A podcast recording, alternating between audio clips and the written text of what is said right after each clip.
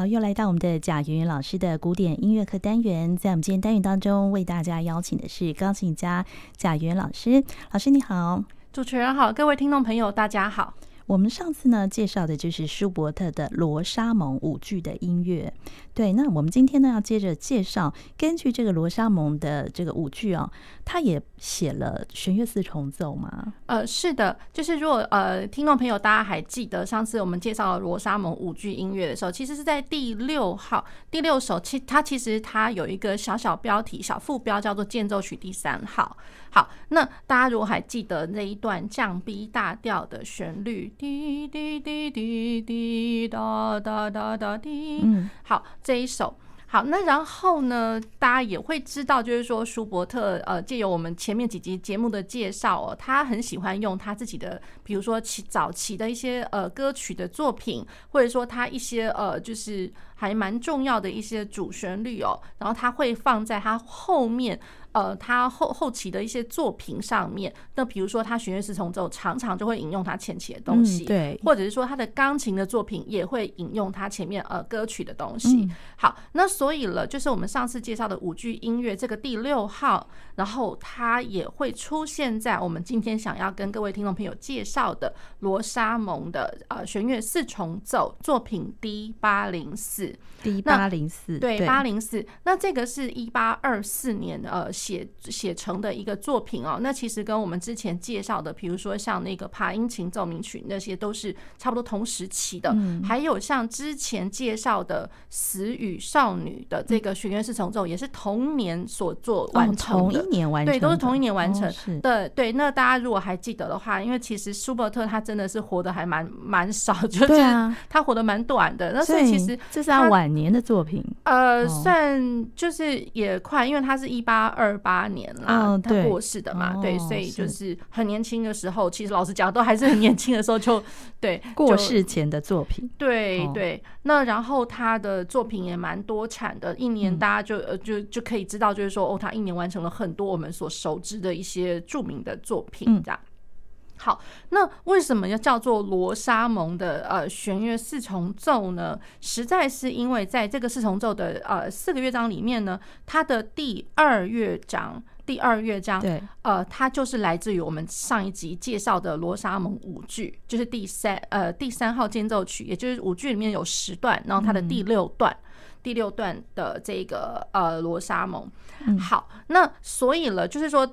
这是在舒伯特写作这个弦乐四重奏的时候，他当然不是一开始就说哦我要写罗莎蒙弦乐四重奏，而是说他在他的第2乐章引用了那个前面舞剧音乐罗莎蒙的东西，所以呢，大家久而久之，自然而然也会把它叫做是罗莎蒙的弦乐四重奏。哦，那就是跟他的那个《死与少女》是一样的嘛？对，《死与少女》也是在第2乐章里面。对对，所以久而久之，大家就会习惯，就是说，哦，有一个昵称了，就是这个是 Rosamunde String Quartet。好，那然后呢，在同样的一个作品的一个主题呢，它在后面它的钢琴作品也来了一个。也是罗莎蒙的这个主题与变奏。好，那不过这个就是我们稍后再介绍这样子。好，那我们可以请听众朋友先听听看哦。就是说，虽然那个罗莎蒙的那个是在第2乐章，那我们还是从第1乐章开始听这样子。它总共4个乐章，第1乐章是 Allegro Monotropo， 不要太快的快板，它是 A 小调。然后它的第2乐章就是我们待会要介绍的罗莎蒙的这个主题，它是 C 大调哦。那 C 大调就是跟我们平常我们之前知道那是降 B 大调的，稍微一点点出入这样子。可是它的主题是其实长得一模一样哦。好，然后第2乐章是行板 C 大调，第3乐章是小步舞曲 Menuetto Allegretto， 就是稍快版的小步舞曲，然后第4乐章是A 大调的Allegro Moderato 中庸的快板。好，那所以了，它的调性上面其实我觉得蛮有意思，就一开始它是 A 小调，第2乐章 C 大调，所以就是一个关系大小调来着。然后第3乐章的话，它又回到了 A 小调，第4乐章是 A 大调。好，那所以它有小调跟大调，就是说它有关系大小调，它也有同名大小调、平行大小调的这些关系。嗯，好，那我特别去强调这个调性哦。那不知道各位听众朋友有没有听得出来？因为其实呢 ，A 小调，舒伯特其实他的作品里面有不少是小调的东西。嗯，是 A 小调不少。那如果听众朋友还记得我们一开始介绍的，他的奏鸣曲、钢琴奏鸣曲，第一个 D537，那个就是 A 小调。嗯，好，然后之前介绍过的爬音琴奏鸣曲，对，那个也是 A 小调。哦，是。对，所以蛮有意思的哦。那像我们现在这一首要听的也是 A 小调。嗯，好，那在 A 小调对于舒伯特来讲，他其实就是常常跟幻想，或者说跟情感上的疏远，或是情绪上的混乱，或者是说他对于这个爱是没有被回应到的，或者说绝望的，那有不可避免的这种命运那种感觉，对他来说是这样，对他来说，对。那然后大小调性的转换哦，就比如说像我们这个是整个四个乐章有 A 小调，有 C 大调，有小调大调，那然后还有 A 小调到 A 大调，对。那小调跟大调的这个调性转换，常常会有一些就是很不一样的情绪变化，比如说有产生一种比较痛切的、深刻的，或者是说伤心的，就是它会有一些对比性。那舒伯特他也会在一个大调上面哦，比如说像最后一个乐章，第四乐章是 A 大调。A 大调的话，他会把它用在比较温暖的、抒情的，或者是比较有趣、顽皮的。然后或者是很有机智风趣的这种感觉，对，所以就是说，大家不觉得吗？就舒伯特好像就对于调性上来讲，他根本把它当做是一个调色盘，那或者是说他就是把这个调性当做是他自己表达他自己情感的一个隐喻这样子。对，所以我觉得，大家可以有空的时候、有机会的时候，可以去了解一下。那比如说像他的那个歌曲，其实超级多是那种小调、A 小调、D 小调，然后还有 C 小调的。那他的钢琴奏鸣曲里面有 A 大调，比如说像我们之后的可能会之后节目会介绍他的 A 大调的钢琴奏鸣曲664，这个是 A 大调的一个例子。然后他的晚期奏鸣曲 D959，那个也是 A 大调。那然后他的那个交响曲里面，他有什么样子的调性呢？有可能会听到 C 大调的，那也有听到 B 小调。那 B 小调对于舒伯特来讲也算是一个有一点举足轻重的，就是他其中的几个小调的调性是比较特殊，对于他来讲的话是很有特别的一个代表性，这样子，他就比较经常会使用到的这样子。对对，是，对。好，那所以我们可以来听听看他的第一乐章，就是不太快的快板，这个是 A 小调的。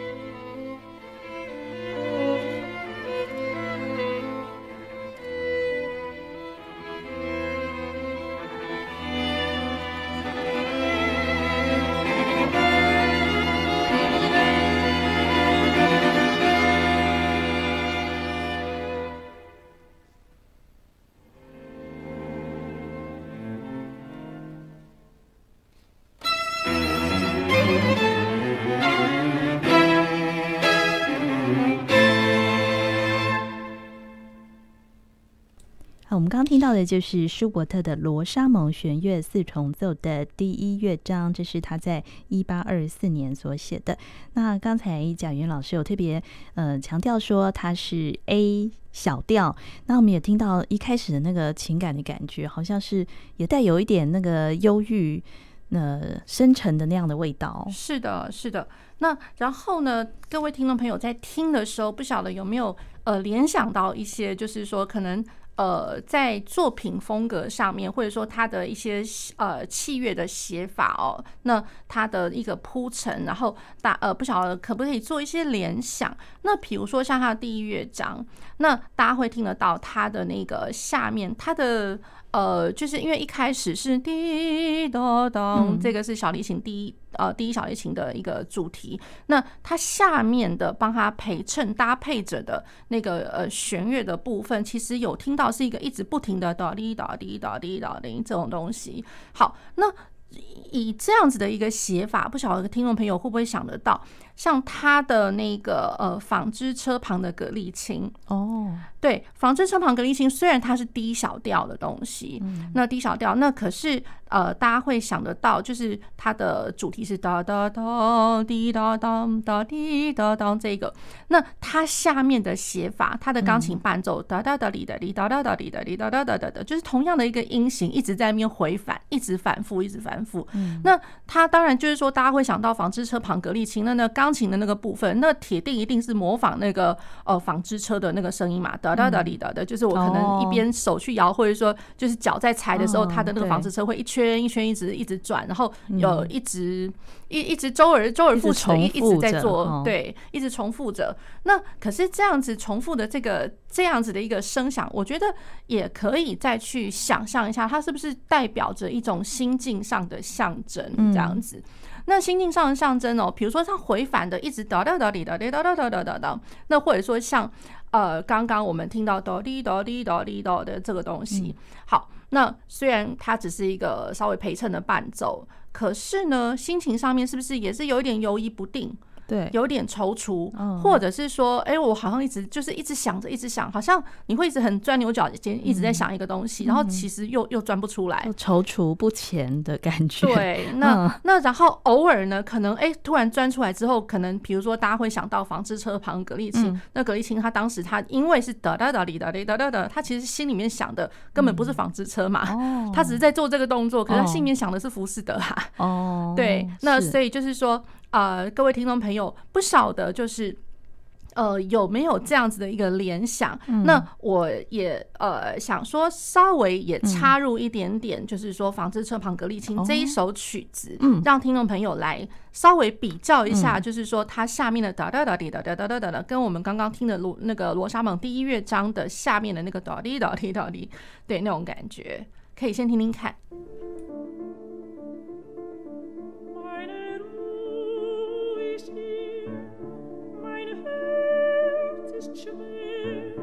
Ich finde sie nimmer und nimmer mehr. Wo ich ihn nicht hab, ist mir das Grab. Die ganze Welt ist mir vergällt. Mein armer Kopf ist mir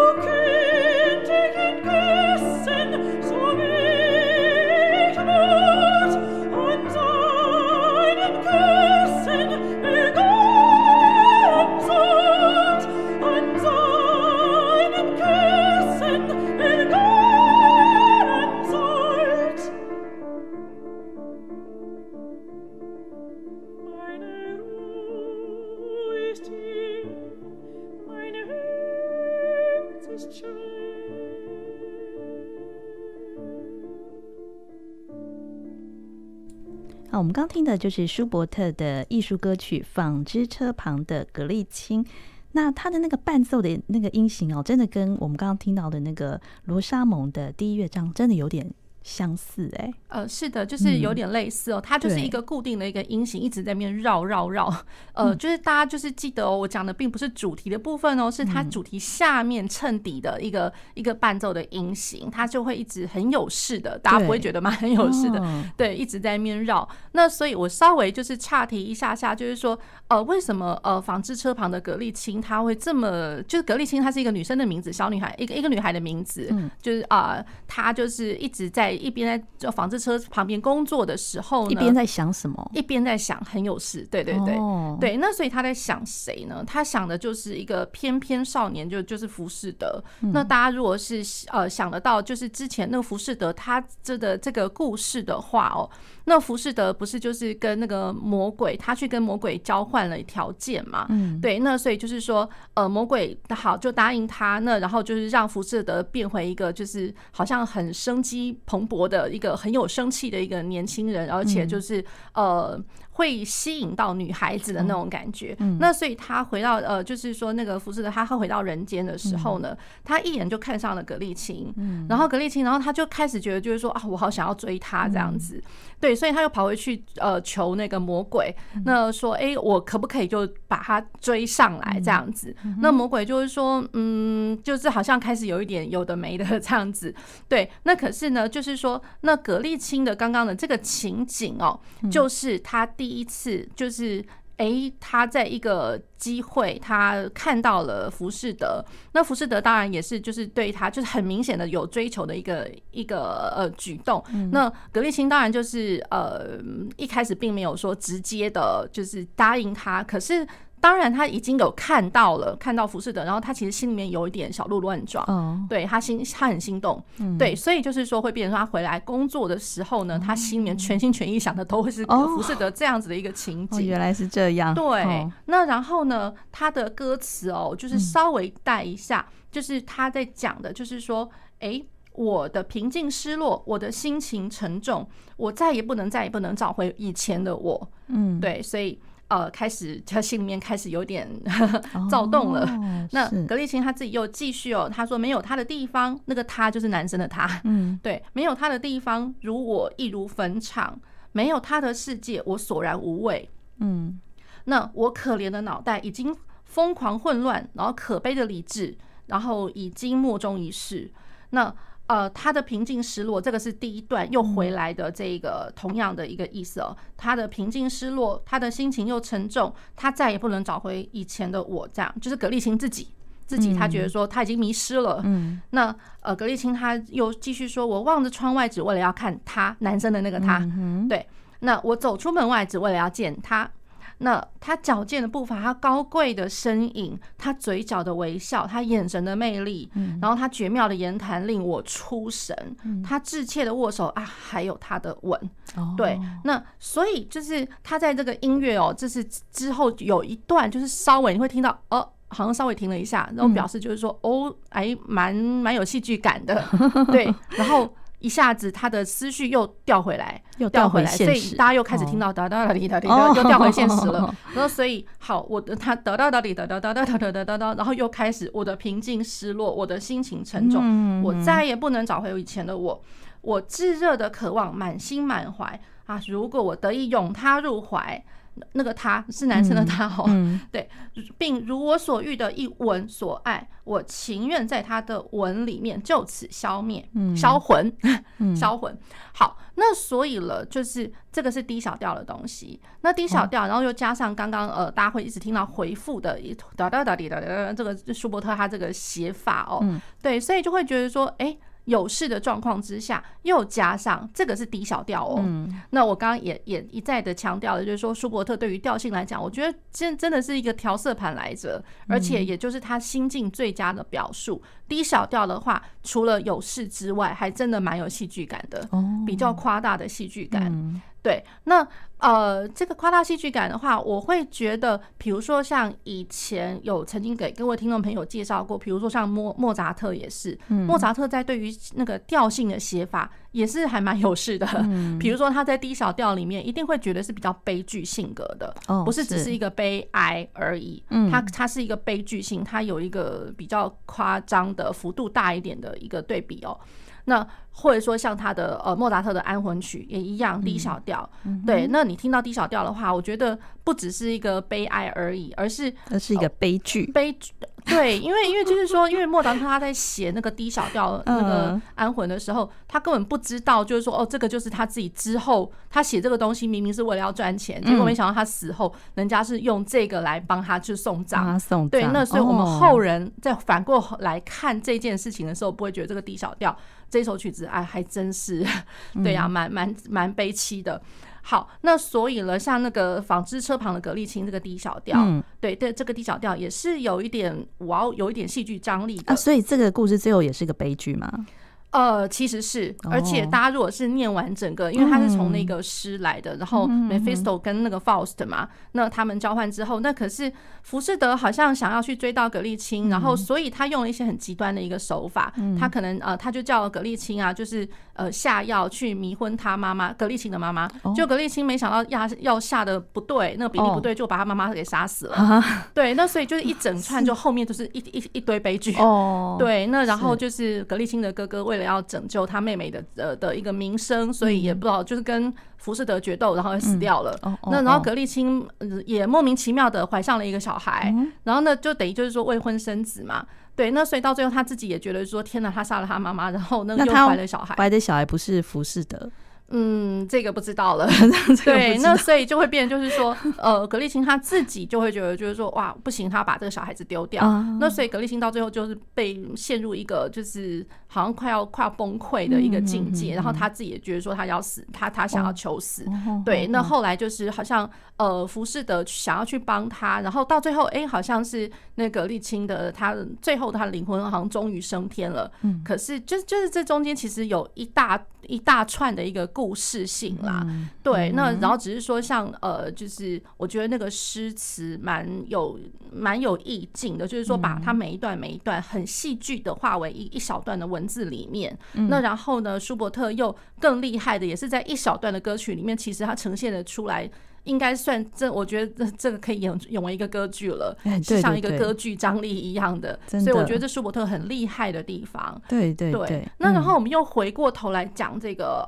A 小调的罗莎蒙第一乐章，那所以其实听起来调性上面也是有一点点是这样子，对，加上它的下面搭配的弦乐的伴奏的手法。那所以除了去联想到纺织车旁的格丽琴之外，还可以去联想到就是相同的一个伴奏，就是一直回返的那种手法，可以去想一下，就是说它未完成的那个交响曲其实也是一样的，也是用这样的手法。对，然后就是弦乐的那个叫什么这个功法我可能有一点，就是我还要再去研究一下那个应该要怎么讲。Tremolo 这个东西，对，是颤音的一个写法了。好，那所以觉得舒伯特他如果是一旦用这样子这种固定音型一直在写的时候，所以我觉得可能不是单只是就表示有事，对，一定有事，千万不要只是想说呆呆的这样哦，他就是这样好烦哦，然后觉得好无聊哦什么，其实他不无聊，他很有事的。对，好，那然后呢 A 小调的调性也可以去联想到它的另外一个，这个我们稍后也会再介绍它的另外一首歌曲。好，那我们待会再说。那然后我们先进入到它的那个第二乐章。第二乐章它其实它是 C 大调，那大家就知道，哎，罗莎蒙本来不是降 D 大调吗？那现在对罗莎蒙的那个主题，它现在变成 C 大调了。我们可以先请听众朋友先听听看。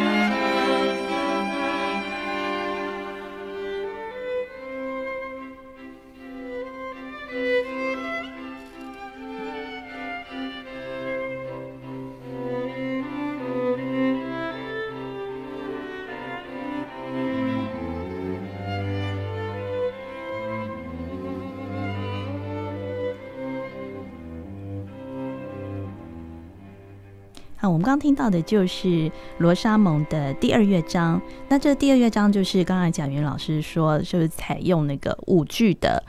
主题来谱写的。对，就是他采用了舞剧罗莎蒙。那大家还记得的话，舞剧罗莎蒙它有10段，然后它是从第6段，第6段它有一个小标题叫做第3首的间奏音乐。嗯，对，那就是从这个地方来的。那只是说它在原本的舞剧里面，它呈现的是降 B 大调，然后是很温暖的、很温和，而且论速度上来讲的话，其实好像也没有像我们刚刚听到 C 大调这么样。刚刚听起来稍微活泼了一点点，对，那所以原本的那个降 B 大调稍微和缓一点，然后非常非常抒情、非常歌唱性的那种感觉。那刚刚大家听到的 C 大调，那就会觉得是说，哎，好像对比它的第一乐章 A 小调，那真的就是有一个气氛上面稍微缓和了一点点，比较不会觉得说这么有事。对对，觉得蛮平静的感觉。对，那然后当然就是说，刚刚因为我选播这是 Hagen String Quartet 他们的一个演奏版本哦，他们的处理在第二乐章稍微我觉得比较快活一点点。哦，对，那比较轻松一点点。好，那 C 大调对于舒伯特来讲的话，他通常是描写比如说早晨，或者是说自然间的和谐，或者是说伟大崇高的那个意思。那有的时候也会有那种就是很平静、很单纯，对那种平静，可是平静不代表宁静啦。对，就是大家可能是先知道一下。那 C 大调一般来讲，它代表是一个就是很正向的，然后标准的，或者说很神志清明的，而且比较充满希望的感觉。这样对对，那不会觉得说好像心里很有事压着那种感觉。那所以大家也可以稍微去想象一下，就是说不同的作曲家他们对于 C 大调或者说不同的调性有各式各样怎么样子的一个阐释这样子。那当然我们刚刚听到了那个舒伯特的 C 大调的这个第2乐章罗莎蒙的主题，那听起来的话就会觉得，哎，其实它还是蛮有色彩的。然后大体上来讲，C 大调 A B A 3段式，可是中间稍微一点点的不同的声部做一点点对位，然后一点点就是不能算是转调，可是会觉得说，哎，它对于 C 大调来讲添了一些色彩在。这样子，然后它稍微听起来像是转调，可是其实不是，就稍微晃一下又回来。对，那所以在舒伯特里面的 C 大调来讲的话，我觉得